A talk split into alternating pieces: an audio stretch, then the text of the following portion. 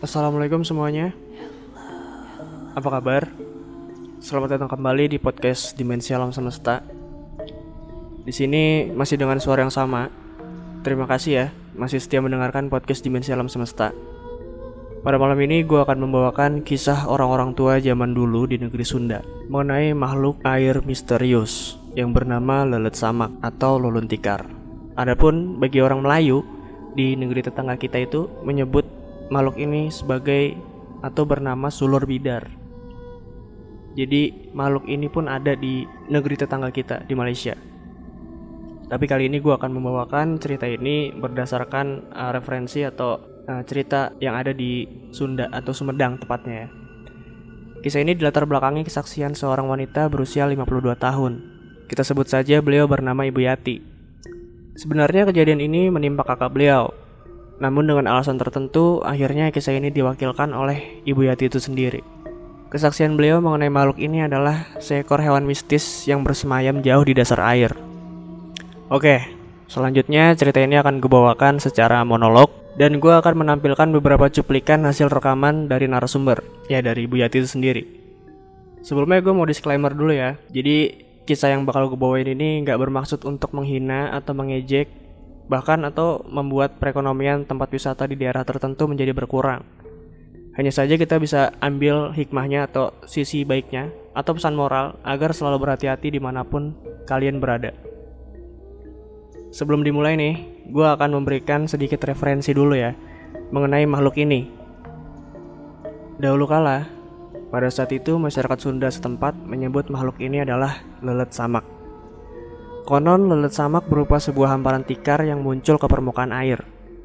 Mitos masyarakat mengatakan lelet samak berasal dari sebuah tikar bekas memandikan jenazah yang sering kali dibuang ke sungai. Namun tidak jauh berbeda dengan negeri tetangga kita di Malaysia, mereka juga mempercayai seekor makhluk misterius di dasar air bernama sulur bidar. Nah, kedua makhluk ini memiliki ciri-ciri yang hampir sama, yaitu berupa seperti hamparan tikar di dalam air. Perbedaannya adalah bagi masyarakat Sunda zaman dulu yang sering mandi di sungai menyebut lalat samak berasal dari tikar bekas memandikan jenazah yang kemudian dibuang ke sungai dan tikar ini bisa hidup kemudian dapat bergerak berkat jin jahat yang suka merasuki benda mati.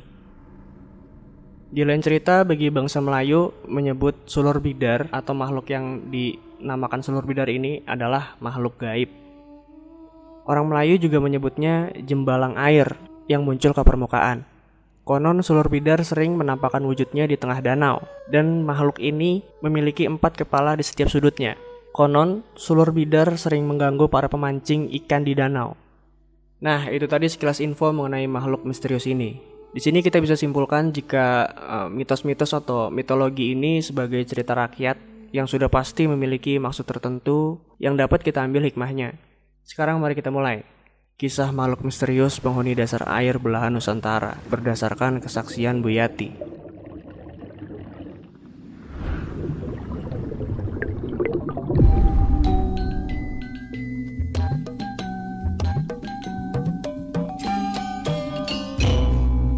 Kisah ini terjadi di sekitar tahun 1978 silam. Saat itu, Ibu Yati dan keluarga sedang merayakan liburan sekolah dan pergi ke rumah nenek di daerah Sumedang. Kemudian sesampainya di sana, mereka berencana untuk pergi ke tempat wisata alam terbuka. Singkat cerita, tibalah hari yang direncanakan. Mereka sudah menentukan untuk pergi ke salah satu danau di daerah Sumedang. Pada waktu itu, Ibu Yati berusia 10 tahun. Ia pergi ke sana bersama enam orang keluarganya. Salah satunya adalah kakak atau teteh kandung dari Ibu Yati yang pada saat itu berusia 12 tahun. Ibu Yati mengatakan lokasi ini terletak di bawah kaki gunung dan alam sekitar itu masih sangat asri. Jadi informasi dari Ibu Yati ini, danau ini tuh masih dikelilingi hutan dan bebatuan besar Bahkan danau di lokasi tersebut airnya sangat bening, sehingga bagian dasar danau dapat terlihat. Juga kita dapat melihat uh, biota-biota air yang ada di sana itu dengan jelas. Dan kita dapat melihat ular-ular kecil berenang di bawah pepohonan tepi danau.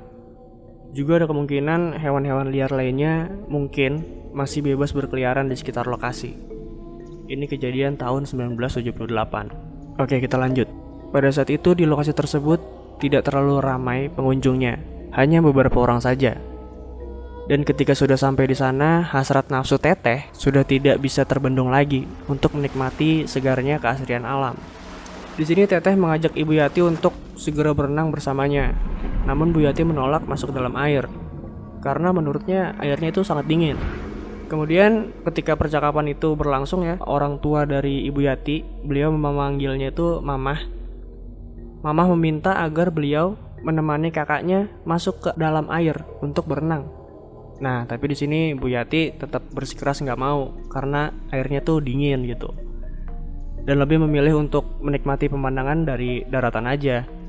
Sampai pada akhirnya adik beliau yang saat itu masih kecil menginginkan bermain air jadi mau tidak mau, Bu Yati mendampingi adiknya bermain air. Jadi mau nggak mau Bu Yati tetap masuk ke dalam air. Sebelumnya ketika sedang berjalan di tepi danau, Uwa atau bibi dari Bu Yati sudah melihat kejanggalan. Jadi uh, uaknya itu atau bibinya ini sempat uh, berjalan di tepian danau gitu ya, menyusuri tepi-tepi danau dan melihat ada kejanggalan. Pasalnya beliau melihat benda bening seperti plastik, uh, plastik nggak berwarna gitu ya, mengambang jauh di tengah-tengah danau. Jadi makhluk itu tuh lebih kelihatan agak lebih bening. Benda itu terlihat lebih menonjol dibandingkan kejernihan air danau. Ditambah terkena biasan cahaya matahari, menjadikan objek itu semakin terlihat jika hal tersebut bukanlah sesuatu yang normal. Nah, di sini juga Bibi bahkan uh, sempat mengatakan kepada keponakan-keponakannya setelah melihat benda tersebut nih. Jadi maksudnya itu jangan kelamaan berenangnya gitu. Namun anak-anak ini mengira jika bibi mereka hanya mau waspadai aja gitu loh. Tapi yang namanya anak-anak. Nah, tak berselang lama ketika mereka berenang, tiba-tiba cuaca yang tadinya cerah berubah menjadi mendung. Di sini mulailah beberapa wisatawan lain yang ikut berenang uh, mulai menepi dan kemudian naik ke permukaan. Tetapi Teteh bukannya malah mengikuti tindakan tersebut, maksudnya Teteh bukan yang ngikutin para wisatawan lain gitu kan, karena udah mendung, bukannya pada nepi, tapi Teteh malah bergerak ke arah yang sebaliknya, yaitu ya ke tengah. Di saat bersamaan, Bibi melihat ada sesuatu di bawah air yang diduga makhluk ini ya lelet sama. Makhluk ini tuh semakin lama bergerak, membesar, mendekati ke arah Teteh. Nah, jadi Bibi ini melihatnya itu dari posisi tempat yang cukup tinggi. Setelah itu Bibi langsung berucap dengan nada keras, mengingatkan keponakan-keponakannya agar segera naik ke permukaan. Dengan sigap, Ibu Yati beserta adiknya langsung naik ke permukaan. Karena bibinya udah mulai agak keras gitu memperingatinya. Namun secara tiba-tiba, Teteh berteriak minta tolong. Beruntung masih ada dua orang di dekatnya. Nah, di sini Teteh langsung memegang tangan salah satu dari mereka. Tak sampai di situ aja, makhluk ini semakin kuat menarik Teteh ke dalam danau. Jadi ternyata itu uh, setelah Bibi itu bilang suruh naik semua, Bu Yati langsung sigap naik ke tepian gitu kan. Nah di sini Teteh langsung kayak ada yang narik gitu loh dari dalam air. Nah Teteh teriak minta tolong tapi beruntungnya di sini ada dua orang di dekatnya. Jadi teteh langsung langsung megang gitu langsung megang orang ini. Jadi makhluk ini tuh semakin kuat narik teteh ke dalam danau. Atau mungkin orang-orang ini belum belum tahu gitu ya. Jadi teteh itu pas lagi megang gini mungkin tarikan teteh itu kuat banget. Padahal usianya kan baru 12 tahun sedangkan orang yang dipegang ini diduga umurnya lebih tua gitu loh. Uh, si anak ini kan nariknya semakin kuat gitu loh jadi uh, orang di dekat teteh langsung narik langsung narik balik gitu loh agar bisa naik ke permukaan gitu loh. Nah di sini teteh pun langsung memeluk orang ini rat-rat. Karena da dapat respon tadi teteh megang tangan orang ini orang ini kaget dan orang ini langsung narik teteh juga. Nah beruntungnya lagi pada akhirnya teteh dapat terlepas dari tarikan tersebut atau lilitan makhluk dasar danau ini. Mereka semua langsung naik ke tepian yang berada cukup jauh dari tepian wisata, uh, wisatawan lain ya. termasuk keluarga Teteh berada. Jadi kan uh, ada tepi danau, ada tepi di pinggir kiri kanannya tuh. Mungkin uh, di sini uh, Tetehnya itu ada di sedikit ke tengah dan tepian yang paling dekat itu tepian di sisi kiri atau kanannya. Nah, setelah berhasil selamat itu mereka semua langsung naik ke tepian. Nah, habis itu Teteh langsung lari tuh. Namanya orang kaget gitu ya, langsung lari nyamperin keluarganya yang ada di tepian yang lain gitu loh. Nah setelah itu kan udah heboh tuh. Katanya juga pada saat itu agak gerimis. Setelah itu mereka semua bergegas untuk pulang.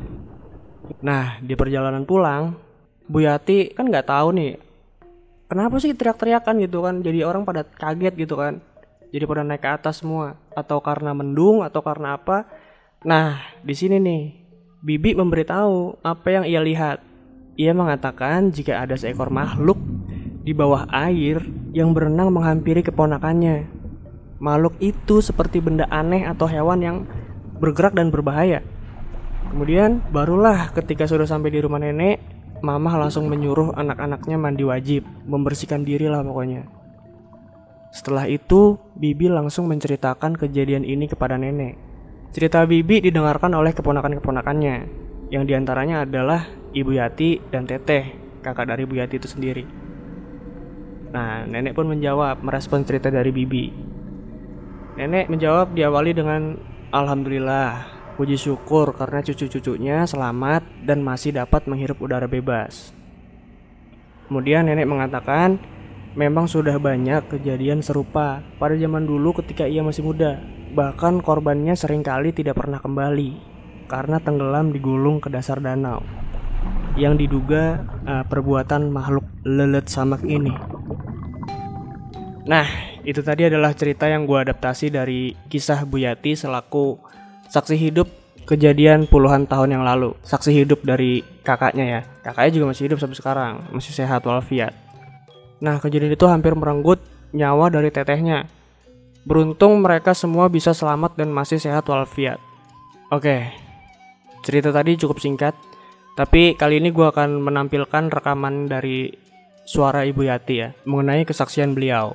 Oke, sekarang kita dengarkan cerita langsung dari Bu Yati. Kejadiannya 1978 yang hampir memakan korban.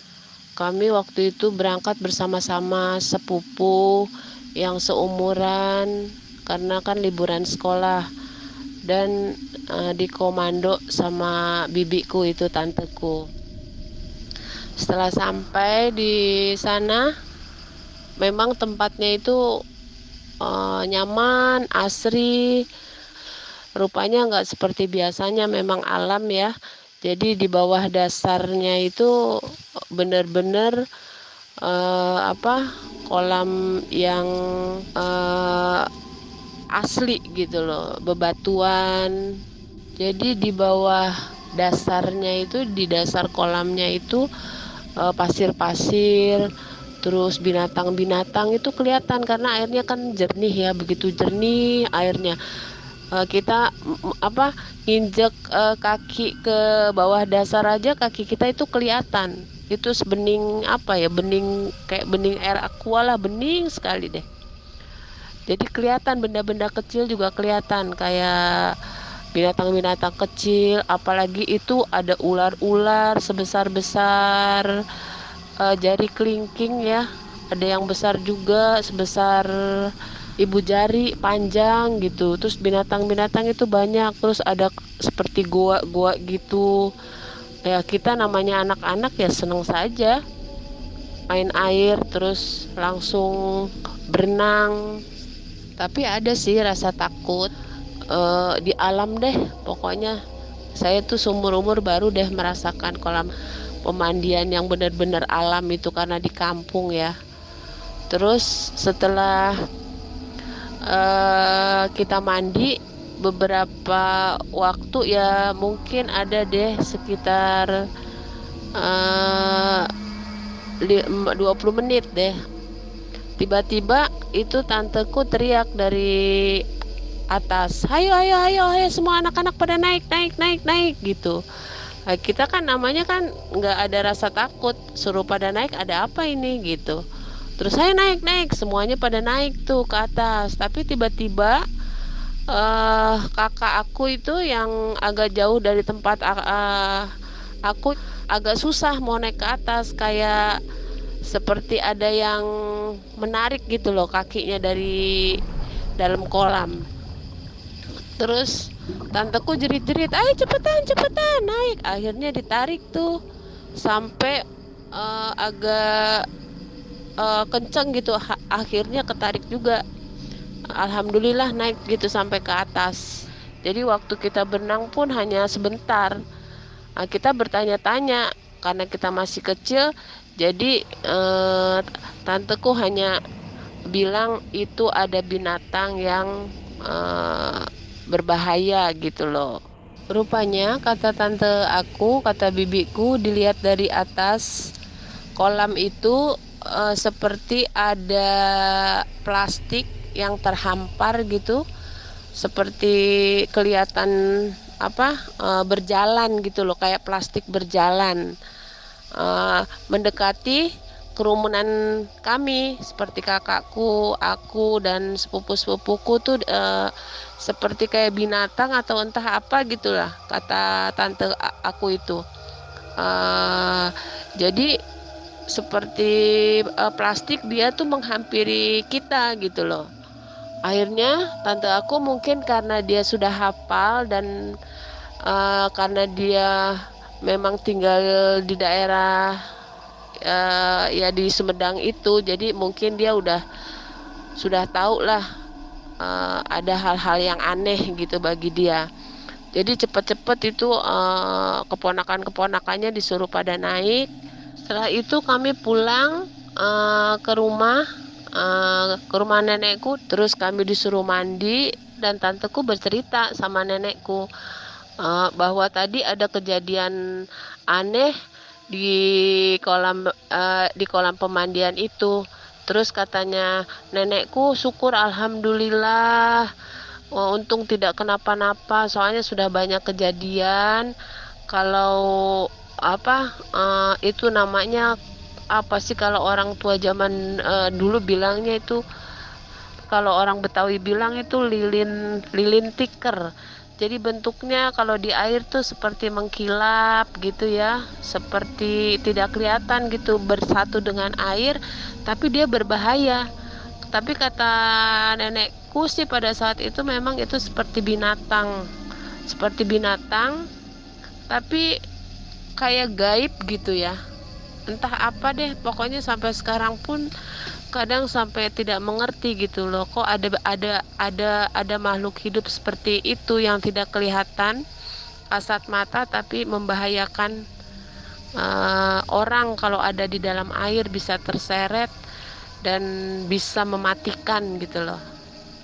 Jadi memang uh, pernah ada kejadian di lokasi itu ada anak yang sedang berenang tiba-tiba uh, menghilang uh, beberapa waktu gitu beberapa jam berenangnya pagi hari diketemukan sore hari tapi sudah tidak bernyawa.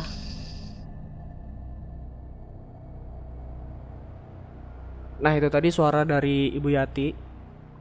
Uh, beliau mengirimkan uh, voice note lewat WhatsApp buat yang nanya kenapa cerita ini gue bagi dua versi adaptasi dan versi aslinya. Karena sebetulnya gue udah mendengar cerita ini dari keluarga Bu Yati udah cukup lama. Jadi gue gabungkan semua referensi itu menjadi satu. Jadi biar kalian bisa uh, ikut menikmati ya. Maksudnya ikut merasakan atau mengimajinasikan posisi pada saat itu. Bagaimana menurut kalian para pendengar podcast? Apakah makhluk ini sejenis binatang purba atau memang makhluk halus yang tinggal di dasar air?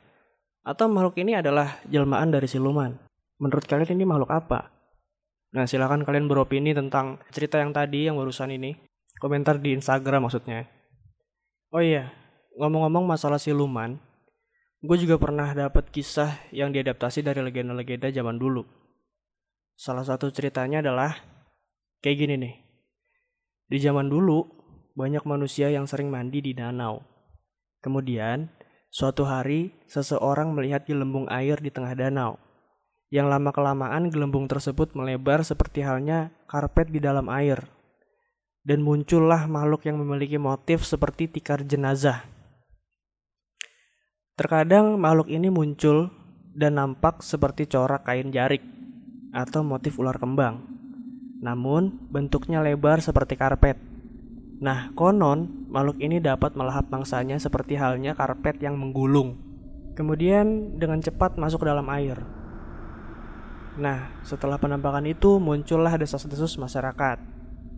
Konon ada hewan gaib atau makhluk gaib yang bersemayam di dasar danau atau sungai.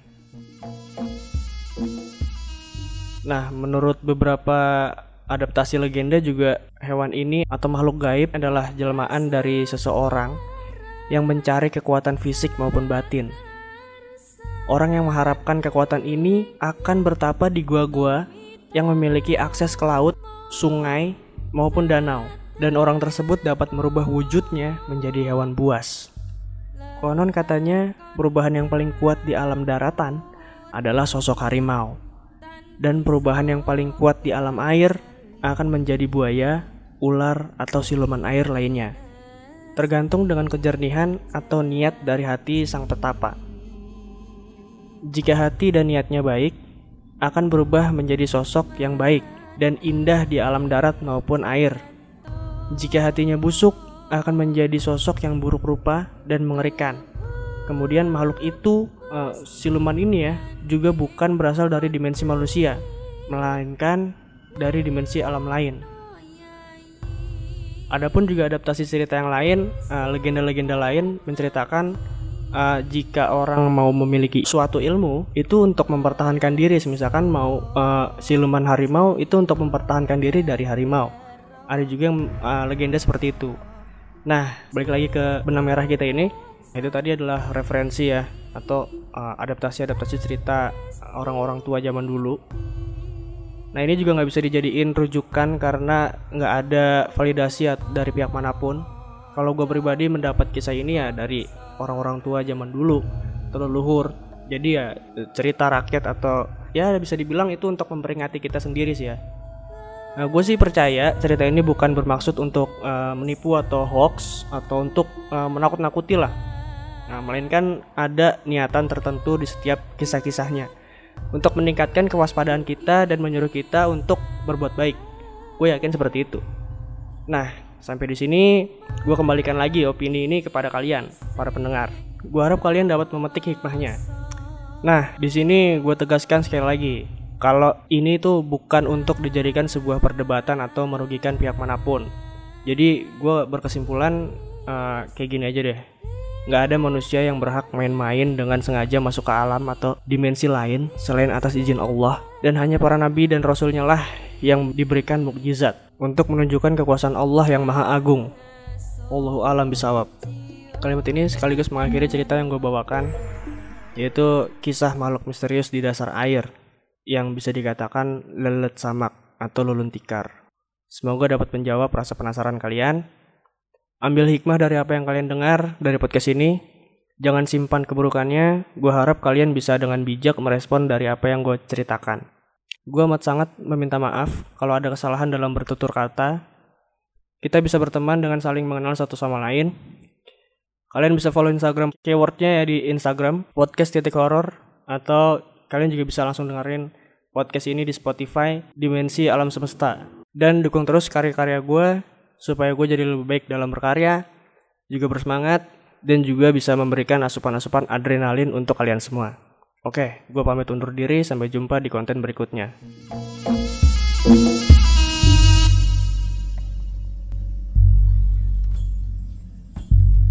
Hamba semua